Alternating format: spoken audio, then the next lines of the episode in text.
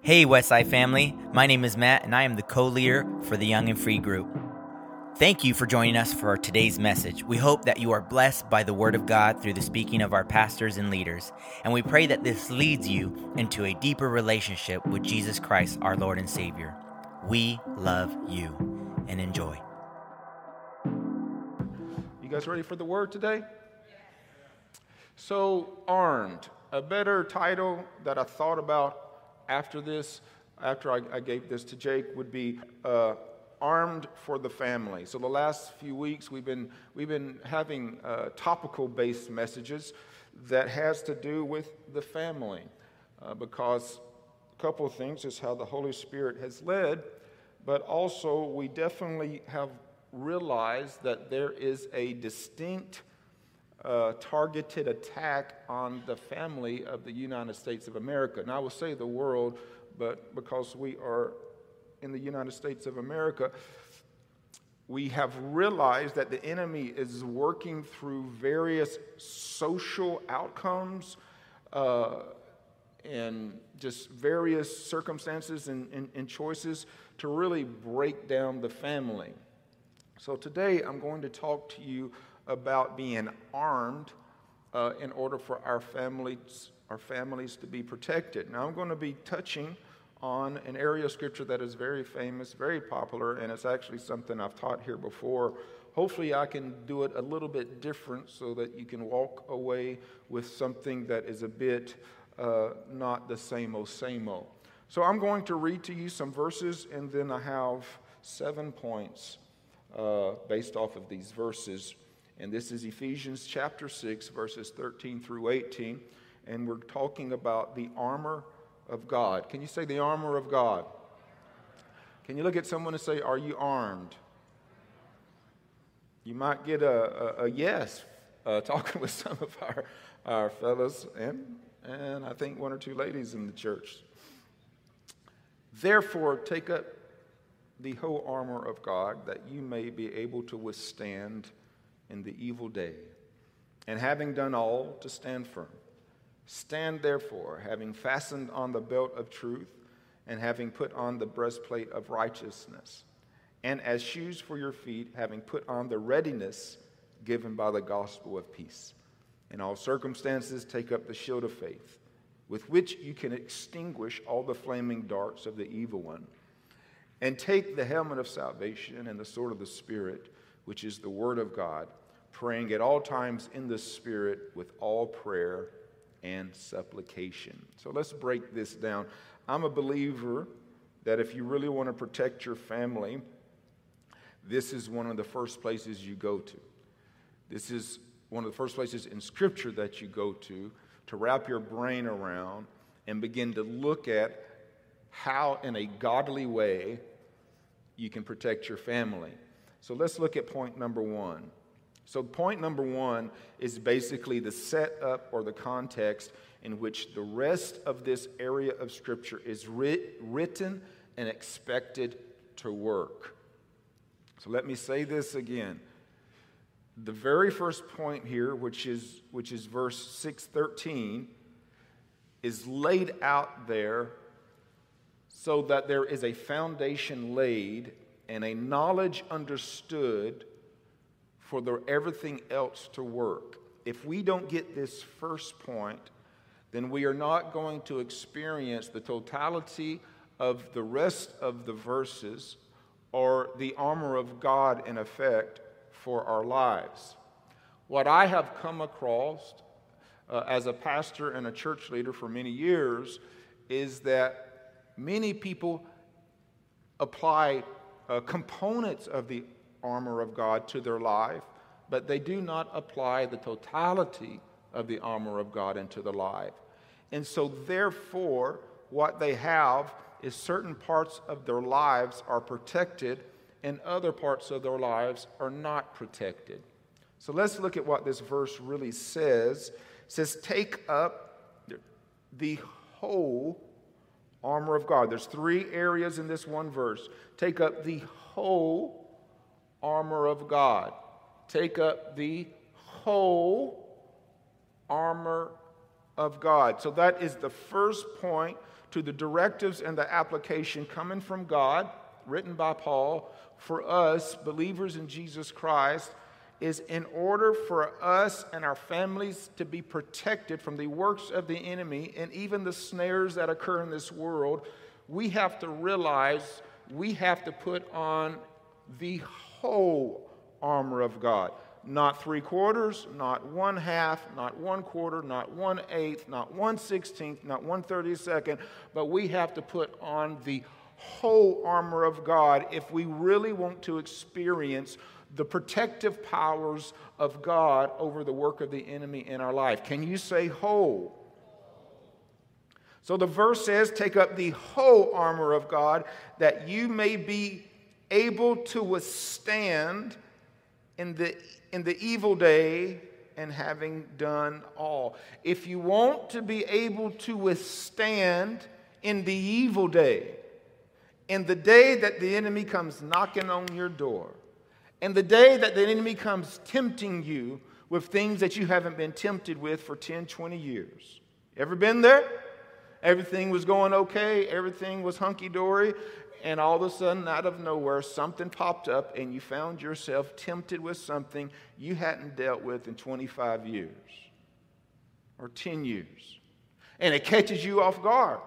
And all of a sudden you realize, oh, wow, I, I have a weakness to this that I didn't realize or I didn't think I even had anymore. Well, the Bible says that if we have the whole armor of God, we will be able to withstand a visit from the enemy in the evil day.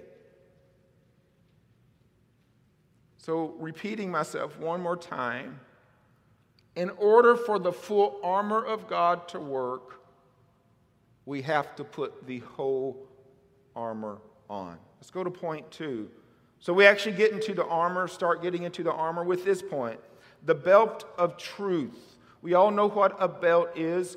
Now, when Paul was writing this, he was referring specifically to a, a Roman gladiator uh, or a, Roman's, a Roman soldier's uh, uh, armor.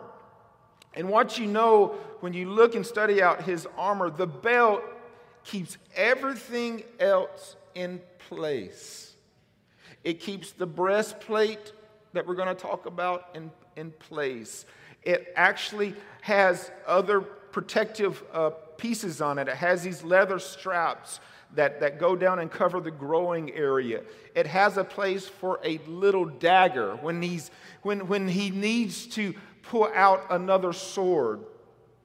Because he has a sword, which we're going to learn about. It's the, it's the sword of the Spirit. The Word of God is what the Bible says it is. But I like to think of the dagger as revelation. So you're declaring the Word of God. You're declaring the Word of God. But on the belt of truth is a revelation that's only for you. And when you declaring the Word of God just doesn't seem like it's cutting it, like the enemy just keeps coming. You keep, you, you keep finding yourself weak. There is a continual struggle, or you're dealing with, with, with uh, circumstances that you need to know answers to. All of a sudden, within the belt of truth is this dagger, and this dagger represents a revelation, a rhema word. What is a rhema word? It's a word directly to you for, from God for the circumstance in which you're dealing with. But it's on the belt of truth. It's never different and it never opposes the truth. Am I making sense? So the belt of truth keeps everything in order. Let's get to that point. That's the main point right there. It keeps everything in order. Truth will always keep life and family in order. Make choices outside of truth, you can begin to find yourself operating in disorder. Live your life in a way that opposes truth, you will begin to find yourself in unhealthy circumstances. Make marital choices that's outside of truth, you'll find yourself having marital problems. Parent outside of truth, you'll find yourself having parental problems. Make financial decisions outside of truth, you'll find yourself having financial problems. Treat your body in a way that's outside of truth, you'll find yourself with health problems. Because the truth keeps everything in order. It doesn't mean you don't face stuff, which we said this a million times, but it allows you to maintain order even when you're facing stuff. Those of you who are of the organization side of life, my wife is very organized. Uh, Sonny, you're pretty darn organized, aren't you? Those of you who have an organization bone in your body, when you are organized, basically you keep things in order. And what is a natural byproduct of that order? It's a P word. Peace. When our house is in order, my wife has peace. And you know what they say, a happy wife is a happy life. That means I have peace. But if our house is out of order, my wife is dealing with a bit of conflict. And if she's dealing with conflict, that means I'm dealing with conflict. Now, I don't like conflict. I like peace. I like T L C, little tender, love and care.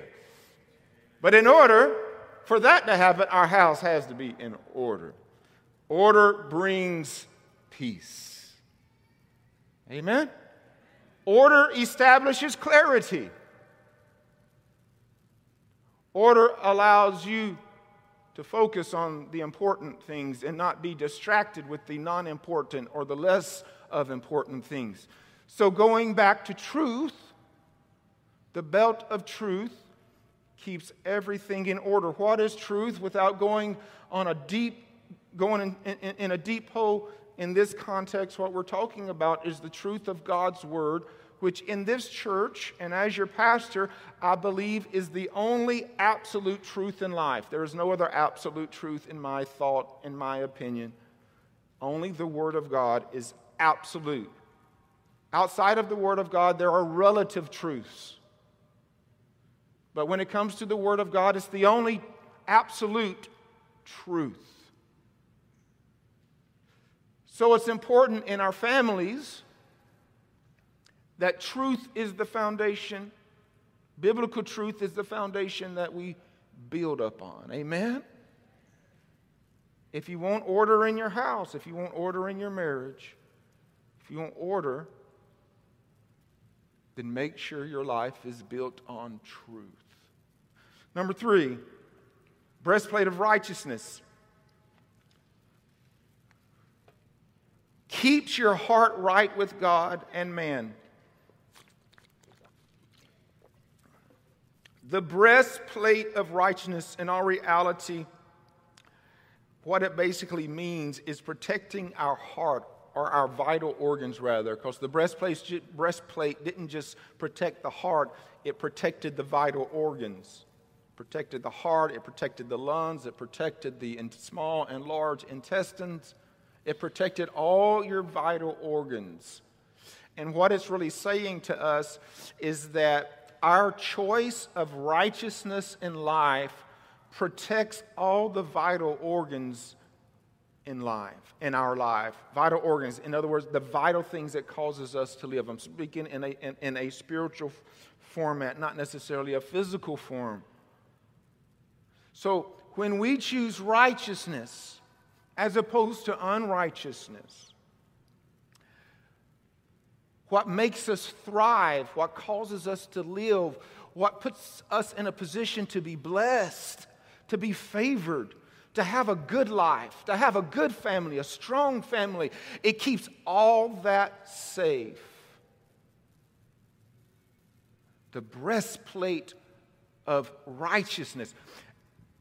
And also what it does is righteousness keeps our heart tuned toward God, as opposed to unrighteousness. It's very interesting. So once one begins to practice an unrighteous act, what begins to occur is a domino effect. It's funny how it works. Once you begin to practice one sin, you cannot help but to struggle with multiple sins. Come on, are you hearing me this morning? So, when we choose righteousness, what actually begins to happen is a heart that desires God, is a heart that wants to worship and praise God, is a heart that wants to honor God. But what begins to happen when we choose unrighteousness? Our heart toward God changes. I've seen it time and time and time again. Someone in love with God, walking very strongly with God, all of a sudden begin to let a little bit of unrighteousness in. And then little by little, their heart for God began to dwindle. Their passion for the Lord became less. Their willingness to be of service to God became not as frequent. Their praise and their worship was a little here and a little there. Why? Because they opened their heart to a little unrighteousness, and that little unrighteousness led to more unrighteousness, which changed their vitals.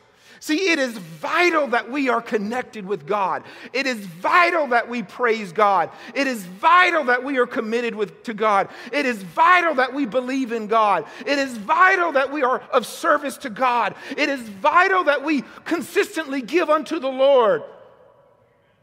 It is vital. But if we allow unrighteousness in, what begins to occur is unrighteousness does not protect us, does not protect the vitals in our system, in our spirit, that keeps us intact and connected with God Himself. And so many times, so many times, we have to choose righteousness because it's the right thing, not because it's what we want to do. Let me say that again. Righteousness, more times than not, is a byproduct of choice, not a byproduct of want. So we have to choose righteousness in spite of wanting unrighteousness. Can you imagine a gladiator just waking up one day and say, you know what, fellas, I got a battle going on in about fifteen minutes, but I just don't feel like putting my, my breastplate on today. It's heavy, it rubs me raw, and when I pull it off, I get that man sweat funk going on. You guys know what man funk sweat is? All right, I'm sorry. My wife gave me the... Just go smell the, the, the, the, the, the, the football locker room after a game or after a practice. You'll find out real fast what man funk sweat is. All right, the worst is wrestlers. Man, especially their mat. Go smell their mat after about ten practices and you'll find out what it is. It's nasty. Anyway... the point is, we have to choose it. Whether we feel like it or not just doesn't matter. It doesn't change the effect uh, of either or. I have learned in my life, number one, the more I choose it, the easier it gets. But when God shows me the big picture of why I need to choose what He wants me to choose, it makes it, I have a whole lot more reasoning to choose it. Sometimes we choose stupid stuff just because we don't really know the, the effect that it could have or the damage that it's really doing. But I, I, I've, I've done a lot of study on, on why. why certain sins are wrong. Why is God telling me not to do this? And for me, when I have learned, some things are more obvious than others, but when I have learned the reasonings of why God doesn't want me to do certain things, it's like a light goes off in my head and it's like, yeah, that makes sense. This choice would hurt this person. Or this choice would hurt me. Or this church, this choice would put me in, in, in a stupid, foolish position where maybe I wouldn't be able to provide for my family as well. So I want to encourage you, because we're, we're all in the boat. Righteousness is a choice oftentimes as opposed to a want. But I want to challenge you. Whenever God is saying don't do something, but yet maybe you want to do it, I want to encourage you to look at the big picture. Ask the Holy Ghost to show you why.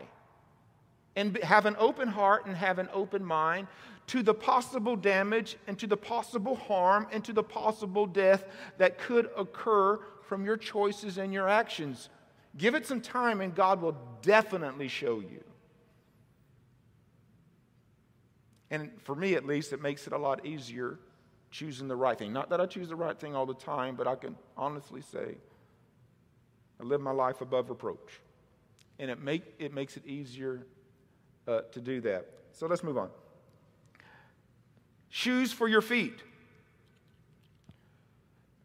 So it says a readiness that comes from the gospel. A readiness that comes from the gospel. A readiness. So when it says shoes for the feet, it means a readiness. Being ready. Being ready. A readiness that comes from the gospel of peace. So when you accept the gospel of Jesus Christ and you are, are, are a follower of Christ, His gospel makes us ready. So for a Roman soldier, if he didn't have his shoes on, he would not be ready. He could hurt his feet. He can get his feet cut. He can get his feet uh, uh, damaged. And if he don't have his feet, he cannot progress. He cannot continue. His feet had to be protected. For us, we need to be ready. We need to have a readiness that comes from the gospel of peace. A readiness for what? A few things. Number one, a readiness for heaven. The gospel of peace gives us a readiness for heaven. If you were to die and you have the gospel of peace in your heart, guess what? You are ready for heaven. A readiness for prayer. The gospel of peace puts us, puts us in a position to be ready for prayer when the need arises. Say your family went through a tragedy. Your hands are tied. You can't do nothing. You don't have the strength. You don't have the money. You don't have the wisdom. You can't do nothing. But if you have the gospel of peace inside of you, the authority of Jesus Christ in your heart, guess what you can do? And it will produce matter is pray. So many times I, uh, uh, uh, people that I come across that is going through uh, hardships, and we put ourselves out there. What can we do to help? When in our reality, our hands are tied. There's really a lack uh, of, of our help. What most always comes out of their mouth is please pray. So it's the gospel of peace gives us a readiness for prayer. When your kids is going through something, you need to be ready for prayer. When your spouse is going through something, you need to be ready for prayer.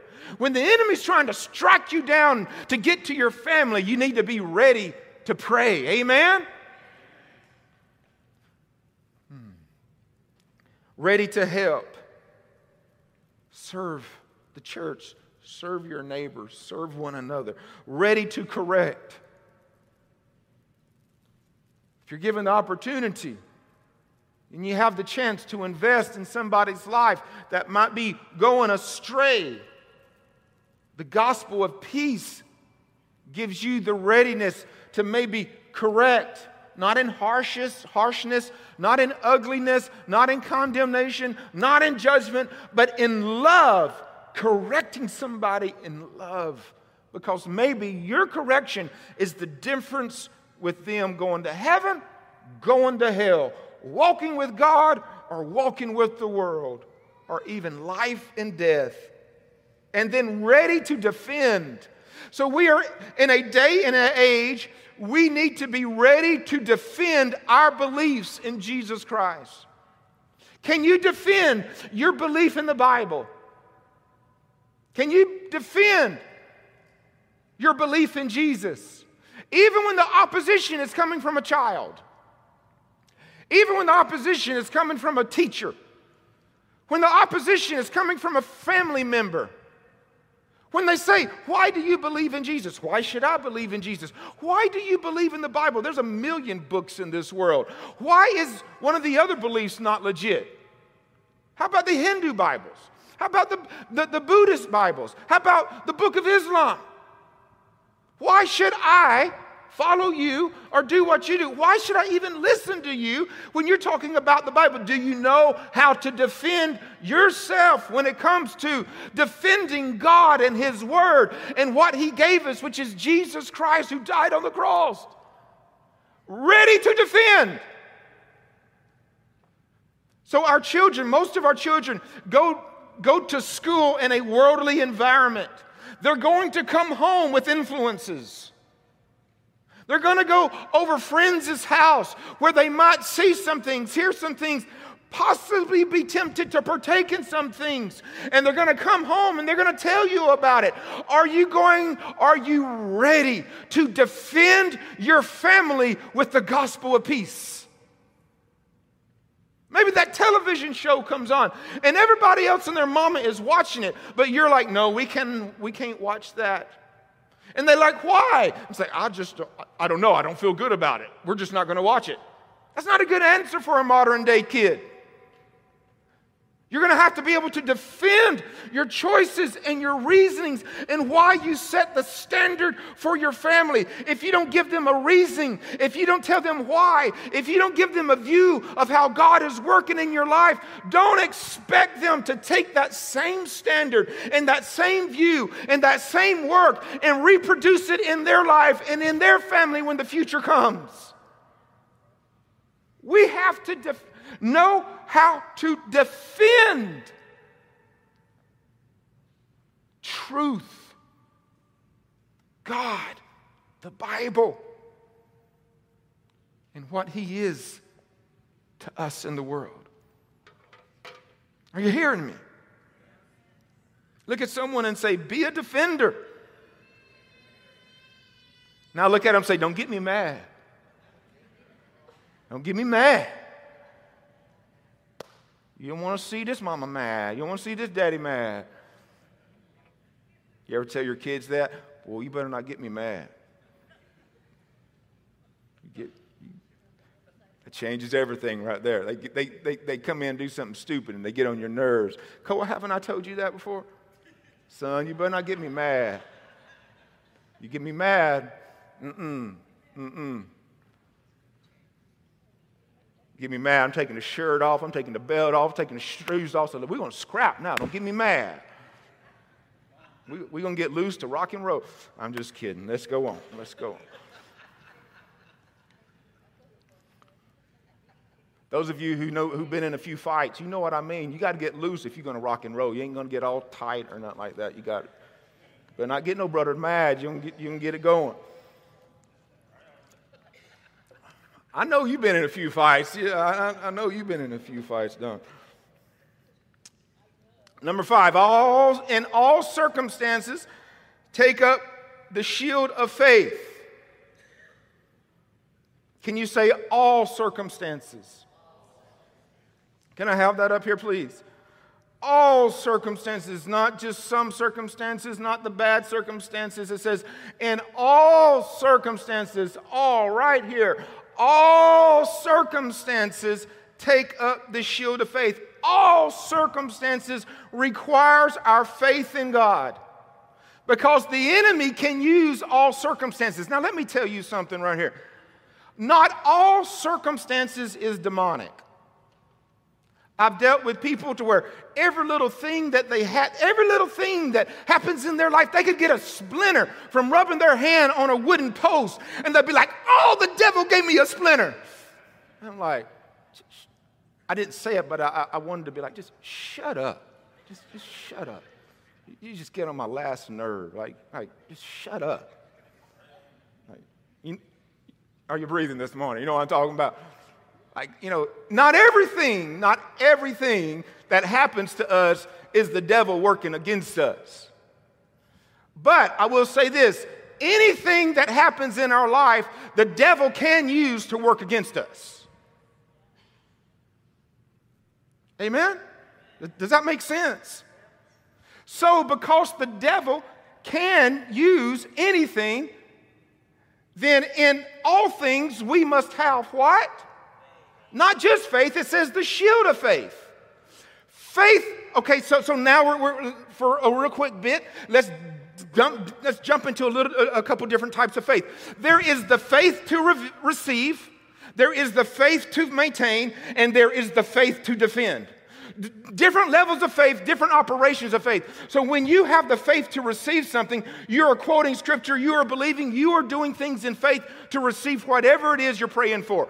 The faith to maintain is you are living a life wholly unto God that is maintaining your faith in God. But then when you have a faith to defend, it's when the enemy is coming against you, you have this belief and you have this trust in God that says, no matter what I feel, no matter what I go through, no matter what I lose, no matter what happens, I might be well, I might be sick, I might be rich, I might be broke, no matter what happens, I am going to believe that God is with me no matter what. It's the faith to defend your heart, your mind, your spirit, your family against the work of the enemy. So the shield of faith is a defensive faith. It is not a getting faith. It's a defensive faith. Now, so check this out. Back in the day, oftentimes their shields was made out of wood. How many of you seen Braveheart? I know it's an old movie, but it's a, it's a good one. Only one person seen Braveheart in this church. You guys need to back up and go back to school or something. If you, Braveheart's a good movie.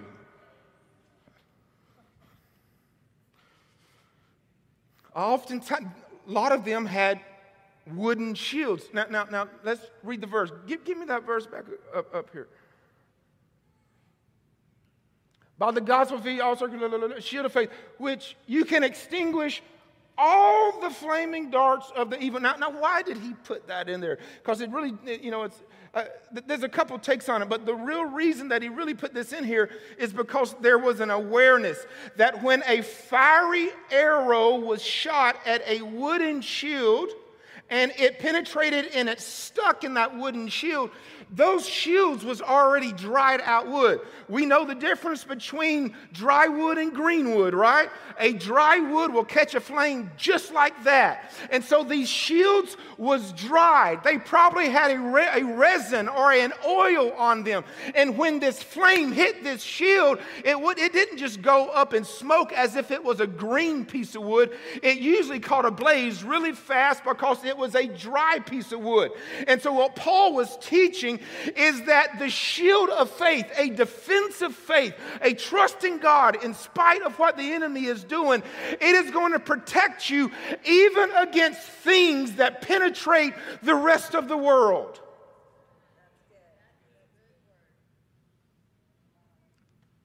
The shield of faith protects us in ways that other areas of protection may or may not protect you.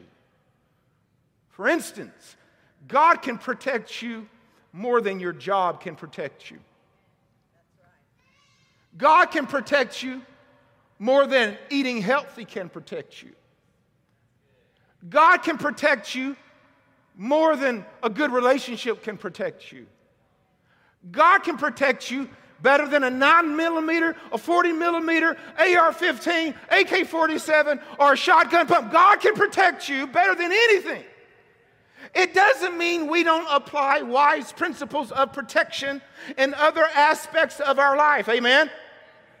We apply the principle of eating, at least we should, eating healthy, exercising, good, strong relationships, home protection, blah, blah, blah. But what we have to realize is that there are times that those mechanisms of protection may fail us. You may lose your job. You may get sick in, in spite of eating healthy. Something might happen to where your gun just does not provide the protection that you thought it would. And what this is saying, and keep that scripture up there for me. I'm going to fire you if you don't keep that up there for me. I'm only kidding. I'm only kidding. I'm only kidding. If I was, you don't want me to be your boss, I'm telling you. I'm only kidding. I'm only kidding. Well, it made me lose my train of thought. Sometimes things fail us.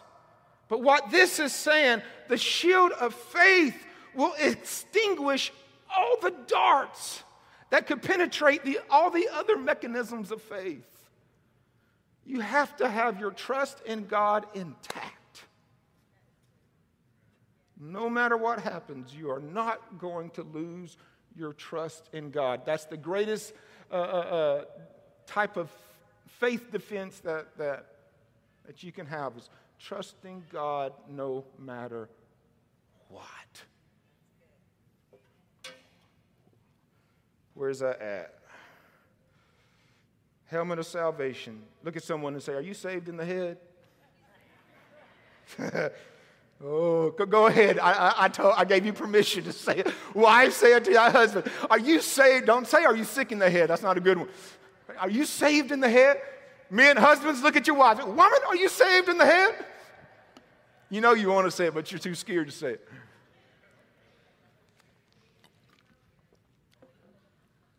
They need to follow me. Woman, are you saved in the head? That's what I'm going to say to her next time when she asks me a stupid question. Woman, are you saved in the head? I would not advise that. I would not advise that. yeah, yeah, yeah. Thank you, Holy Ghost, for that change of heart. Saved in the head, being head saved. Protecting, protected from the battles of the mind regarding our salvation. So let me be brief because I got another one I got to hit, and I, I, I, I don't want to keep you guys much, much longer. Even... Even after we're saved, we can deal with condemnation. Like, we know Jesus has saved us, right? But yet, the spirit of condemnation can still haunt us.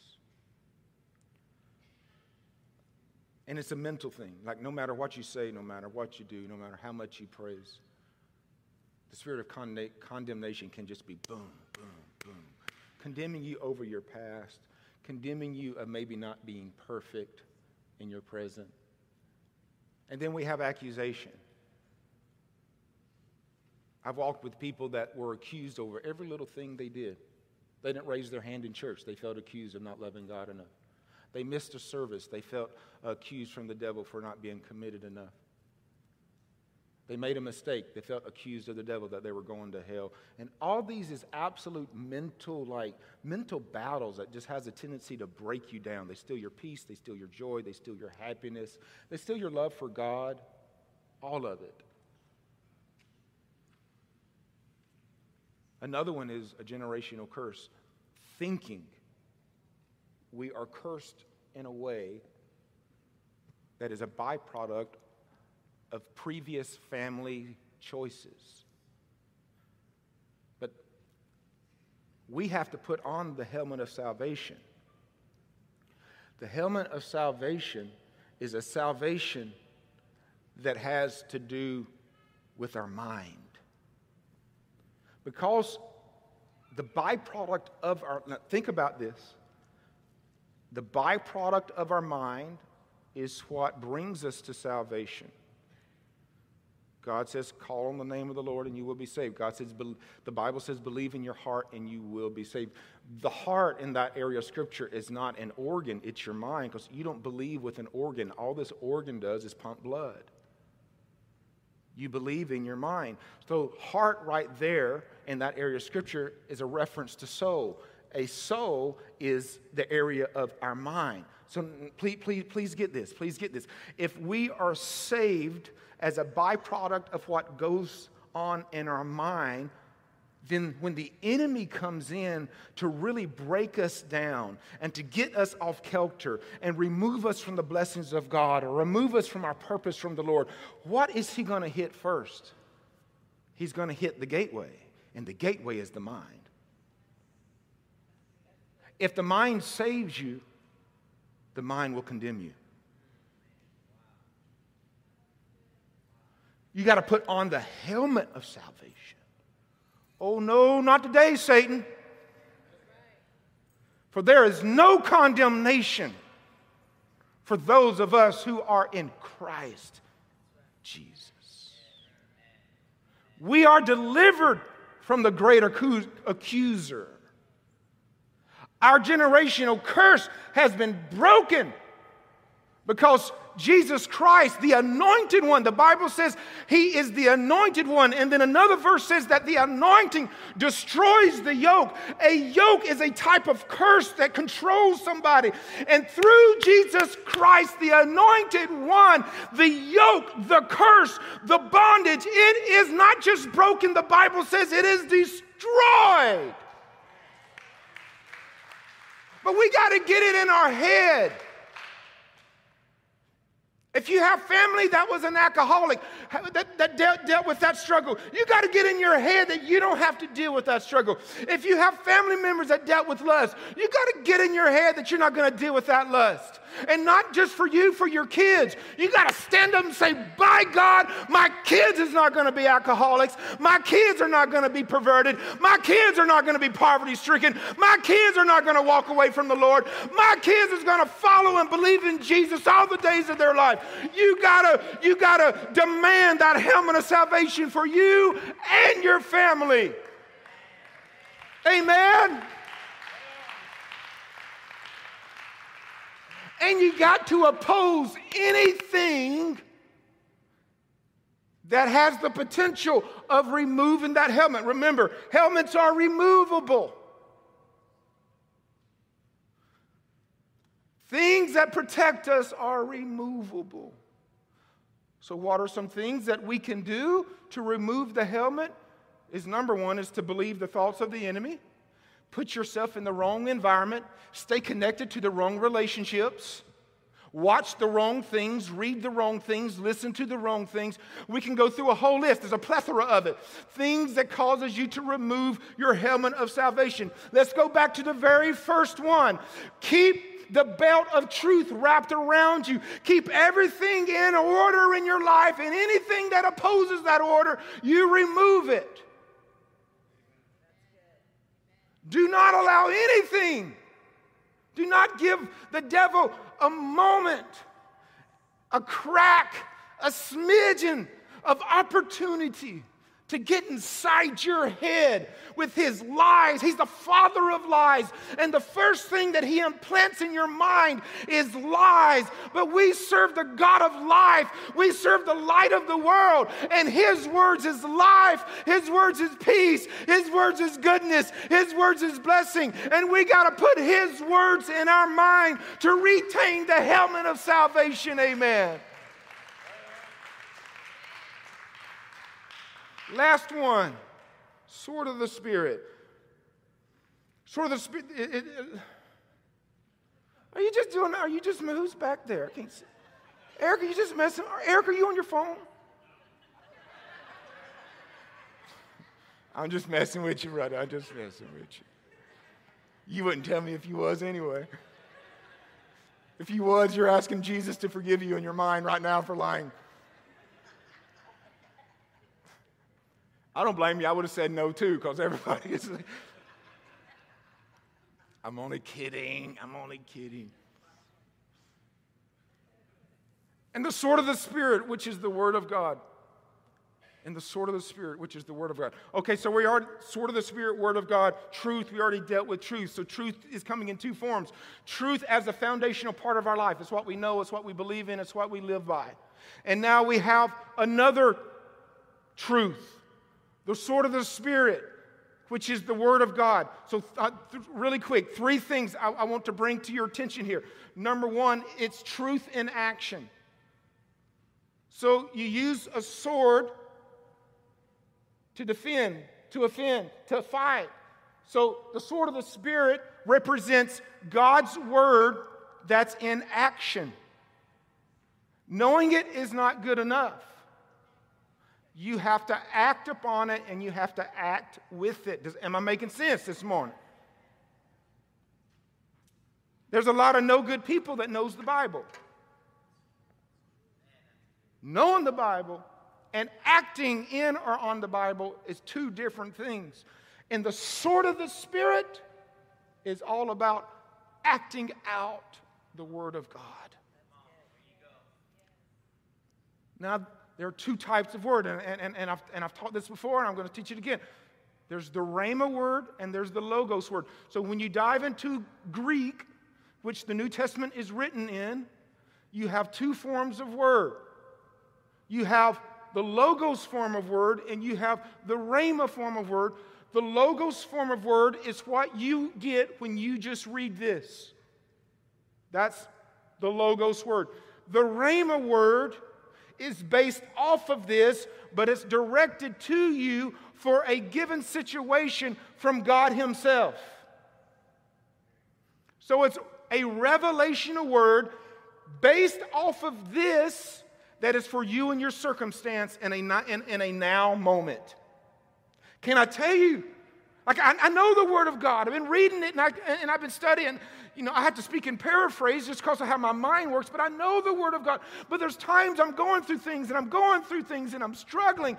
And even though I know the Word of God, it's not helping me. Until all of a sudden, out of nowhere, most of the time it's when I'm driving my truck. I can be heading down the highway, not looking for adventure, because that day I wasn't born to be wild. But heading down the highway, seeking God, praying, thinking, meditate, and all of a sudden, out of nowhere, boom! It's like a light bulb clicks on. I don't know why it was then. I don't know why it was at that moment. Why He couldn't do it at my house, I don't know.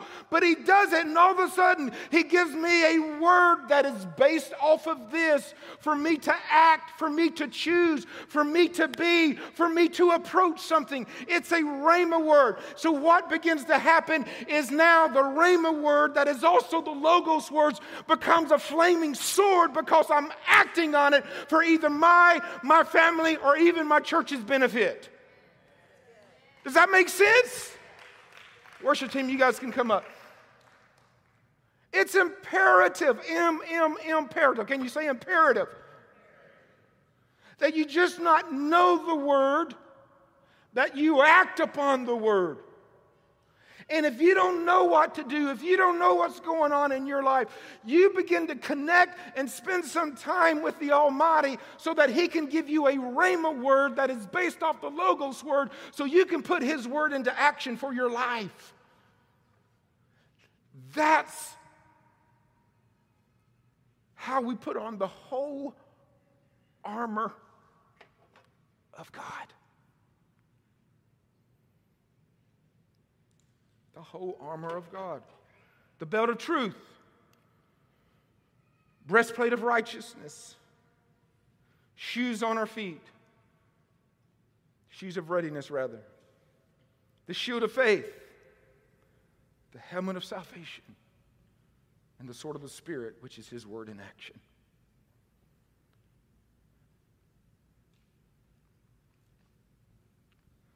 I believe this. Like I believe I'm in existence today. If you take these principles and these scriptural directives that we talked about today, and you exercise them in your family, I can't sit here and say your family would never go through something. That, that that's just don't happen. I wish I could say that. But I, I can guarantee you, you will be ready for whatever you do go through. And there's a lot of things that you won't go through because this keeps you safe and protected. Does that make sense? It prepares you for when you have to go through something, and it causes you to detour around the things you don't have to go through. But you have to put on the whole armor, going back to the very first point, not the first article of, of, of the armor, but the very first point. You have to put, put, it, put, it, put it all on. You can't expect to have the belt, but yet not have the breastplate of righteousness. It don't work that way.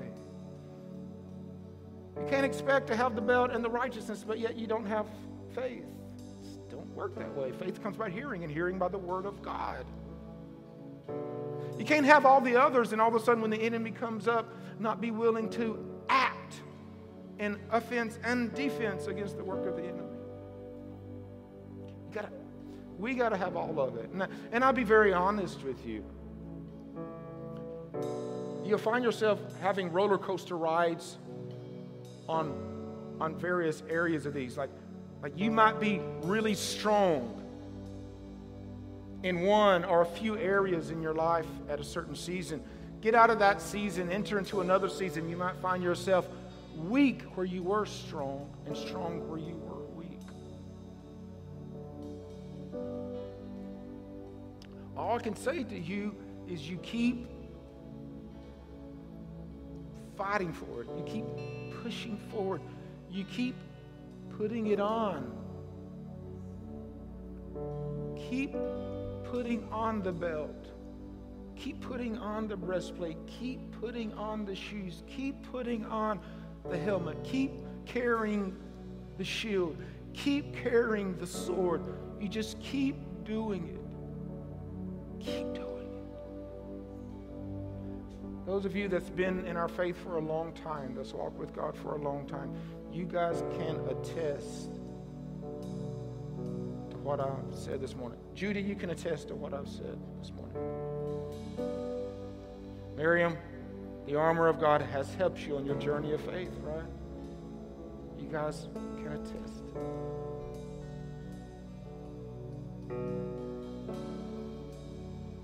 Keep putting it on. Stand to your feet if you would. Let me pray over you.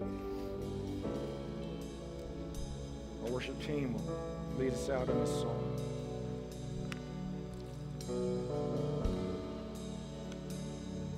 Father, I ask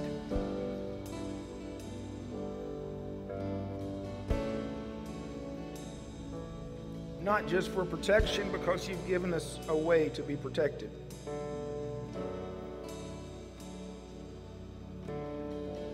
What I ask is that you convict us, you remind us,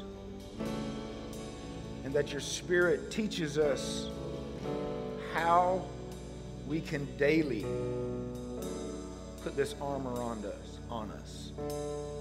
Because daily we are gladiators. Daily we are in a battle. Daily we are having to walk into the Colosseum of life, and we're having to fight, fight off lions that is trying to kill us and destroy us, along with our families and our friends and our co-workers.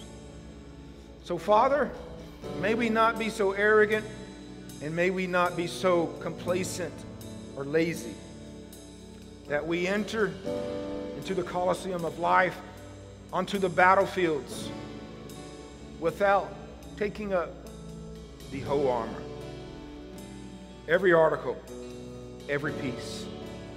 And may we be so consistent with it. May we make it a point to talk about it in our families, with our spouses, with our children, with our friends, with other, other family members and other acquaintances. May it be a part of who we are as your followers. May it be a part of our language when discussing faith and spirituality. It is so easy to put on the side of a children's lesson because we've become really good at teaching it in that context, but may we realize the true importance of it during our whole journey of faith, so that we can always be protected and always be ready. Whatever comes our way or whatever we're called to. I declare blessings over my church family today. I declare peace over my church family today. I declare provisions over my church family. I declare unity, and I declare love, and I declare power in this church. In the name of Jesus Christ. He said amen. God bless you guys. Love you. Have an amazing day.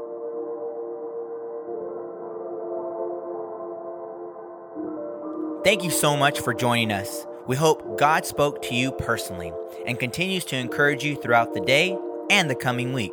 We'll see you next time.